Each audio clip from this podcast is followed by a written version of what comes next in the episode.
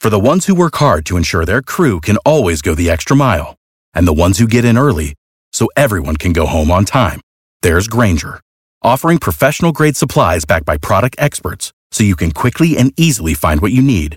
Plus, you can count on access to a committed team ready to go the extra mile for you. Call, clickgrainger.com, or just stop by. Grainger, for the ones who get it done.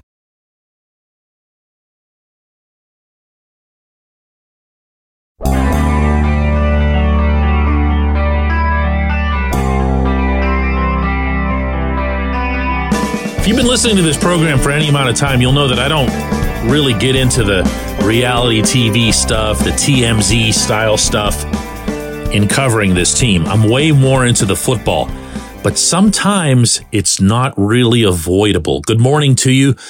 Good Thursday morning. I'm Dejan Kovacevic of DK Pittsburgh Sports. This is Daily Shot of Steelers. It comes your way bright and early every weekday. If you're into hockey and or baseball, I also offer daily shots of Penguins and Pirates in the same place that you found this. Mason Rudolph took the first team reps yesterday at practice. Kenny Pickett participated in practice, officially listed as a limited participant, even though he himself told reporters that he's completely fine and ready to play. Rudolph will start Sunday in Seattle. Take that one to the bank. If I had even the tiniest sliver of doubt about that before yesterday, it was gone after covering practice and talking to guys in the locker room. They are behind Rudolph. I'm not going to turn this into some kind of one guy versus the other controversy or anything like that because that's not really reflective either but they know what Rudolph just did for them against the Bengals. They loved it and they want some more of it, to paraphrase the country song. And now, even more than before, I am a billion percent in favor of this as well. Want a small example? Listen to what I asked Diontae Johnson yesterday and how he answered it. How much did it mean to you that Mason hung in the pocket the way he did? Uh, a lot, you know. So that he was so poised in the pocket. Uh, that's real big. To Be able to keep your eyes downfield while they got the D line trying to get in your face or whatever it is. But just little stuff like that, showing that he's not he's gonna stay in the pocket a little longer, make his reads, not try to get out so quick. Uh, find this guy. You know. He did that. Uh, made plays for him, made him look good. So we're trying to build off that this week. I got those all over the room without fishing, without making it sound like I had some preferred answer. I had guys who were blocking for Rudolph who said that it was the best experience that they had all season because he stood still in the pocket. They knew where he was going to be. I had players at all positions praising him for his leadership in general. But within that, the decisiveness that he showed, the commitment to the primary play that's available to him instead of constantly checking down. And I had Miles Boykin in one of my favorite exchanges of the afternoon break down the one catch that Boykin had in a game and the really smart read that Rudolph made at the line to get that called. And he did it right at the line with one gesture in Boykin's direction because he saw that a Cincinnati safety wasn't taking Boykin seriously at all because every time Boykin comes onto the field, Boykin is signaling to the universe in the Matt Canada offense that there's about to be a run. Well, there wasn't one this time because Rudolph was doing his homework, meaning he continued to study the playbook, study the film. He'd even breathe the cadence out loud when someone else was at quarterback because he wanted to live out those plays because he wanted to be ready for them if and when his time came. Well, his time came. And as we all saw, he was ready in every way. But here again, I wasn't preparing to talk about the quarterbacks one more time. Done that a lot this week already. Did it a lot last week. The thing I'm feeling right now is some puzzlement as to the way Pickett carried himself yesterday at the facility. Wednesday, for anyone who doesn't know, is the day that the starting quarterback speaks with the media. It's one day a week. We used to call it Ben's Day. Get it? Wednesday, Ben's Day for Ben Roethlisberger. But the practice has continued even in his retirement. And sure enough, Rudolph met with the media, answered a few questions. And that was the end of that, except that Pickett also was taken to that same part of the locker room, the one with the advertising backdrop that's used now for players of prominence to do group interviews. I'm not sure why. I'm not sure whose idea it was. I am sure that the Steelers conspicuously left that video off of their official website yesterday. It's still not up there.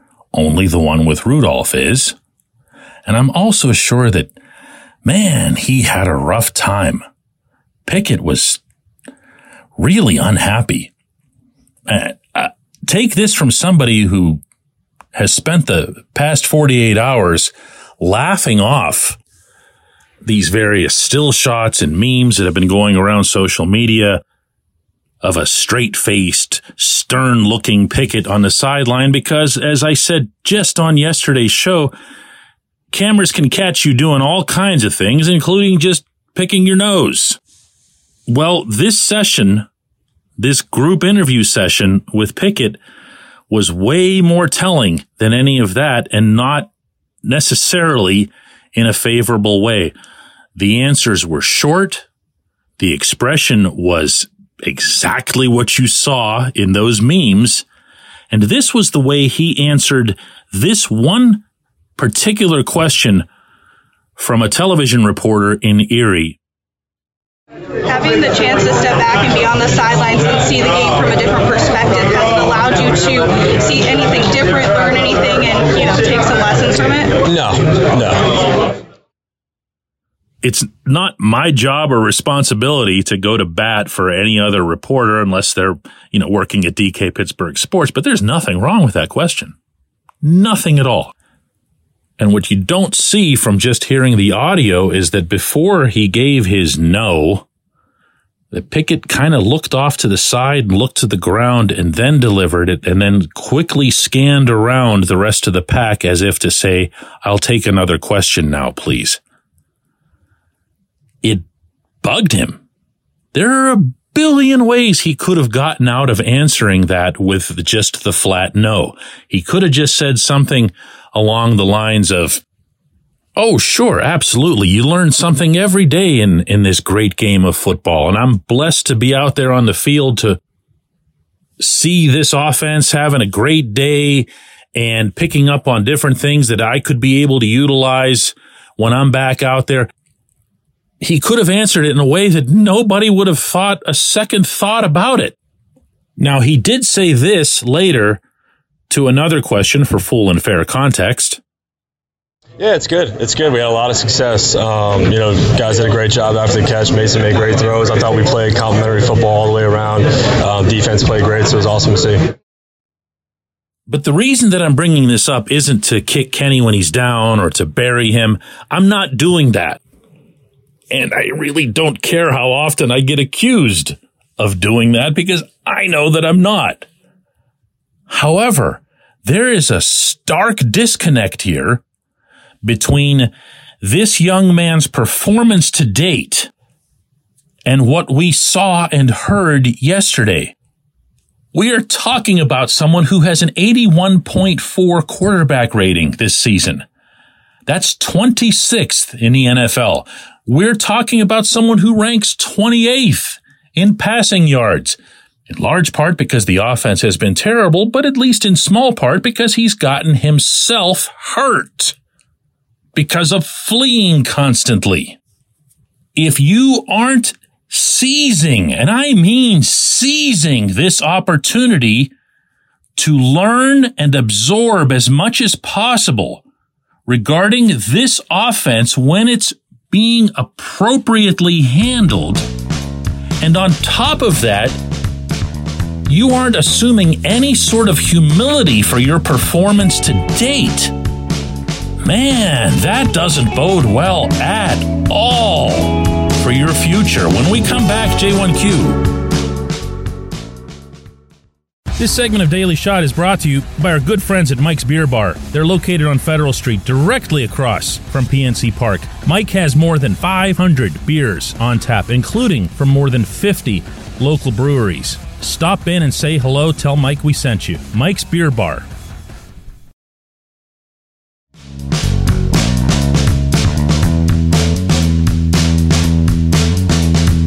Today's J1Q comes from Ben, who says, DK, does Joey Porter Jr. get tasked with shadowing DK Metcalf? I would love to see the physicality between those two. I am really close to certain based on one and only one conversation that I had yesterday that that'll be the assignment that's in place. And yeah, I'm looking forward to it as well. I also don't believe that it would be something that Porter would be tasked with handling without some kind of safety help. But then the Seahawks do have other weapons. And the Steelers, of course, are almost completely out of players in their secondary. So they have to preserve the ones that they have and protect the ones that they have schematically. But yes, I do believe that you're going to see that matchup. And you know what? I like it for a bunch of reasons, but the main one is that even though Porter is pretty much good for a flag a game with this handsiness issue of his, there's a really, really good chance that he'll get away with more against a big bodied guy who is, as you put it, physical in his own approach to getting open and catching the football. There can't be a striped official anywhere on earth who would look at Metcalf and think, man, that guy's really operating at a physical disadvantage because of the way so and so here is defending them. Even though Porter is obviously long for a corner, he's hardly imposing in the way that Metcalf is.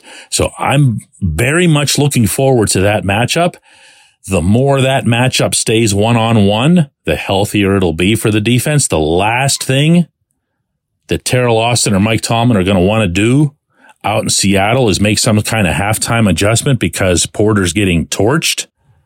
But you know what? That hasn't even come close to happening, and we are not giving that kid his due to date. Some of the more advanced metrics on this stuff especially as it relates to the caliber of opponents that Porter's had to shut down is out of this world. He has been so far everything the Steelers could have wanted and then some, even with the flag game. I appreciate the question. I appreciate everybody listening to Daily Shot of Steelers. And we're going to do one more of these tomorrow before I fly out to the Pacific Northwest.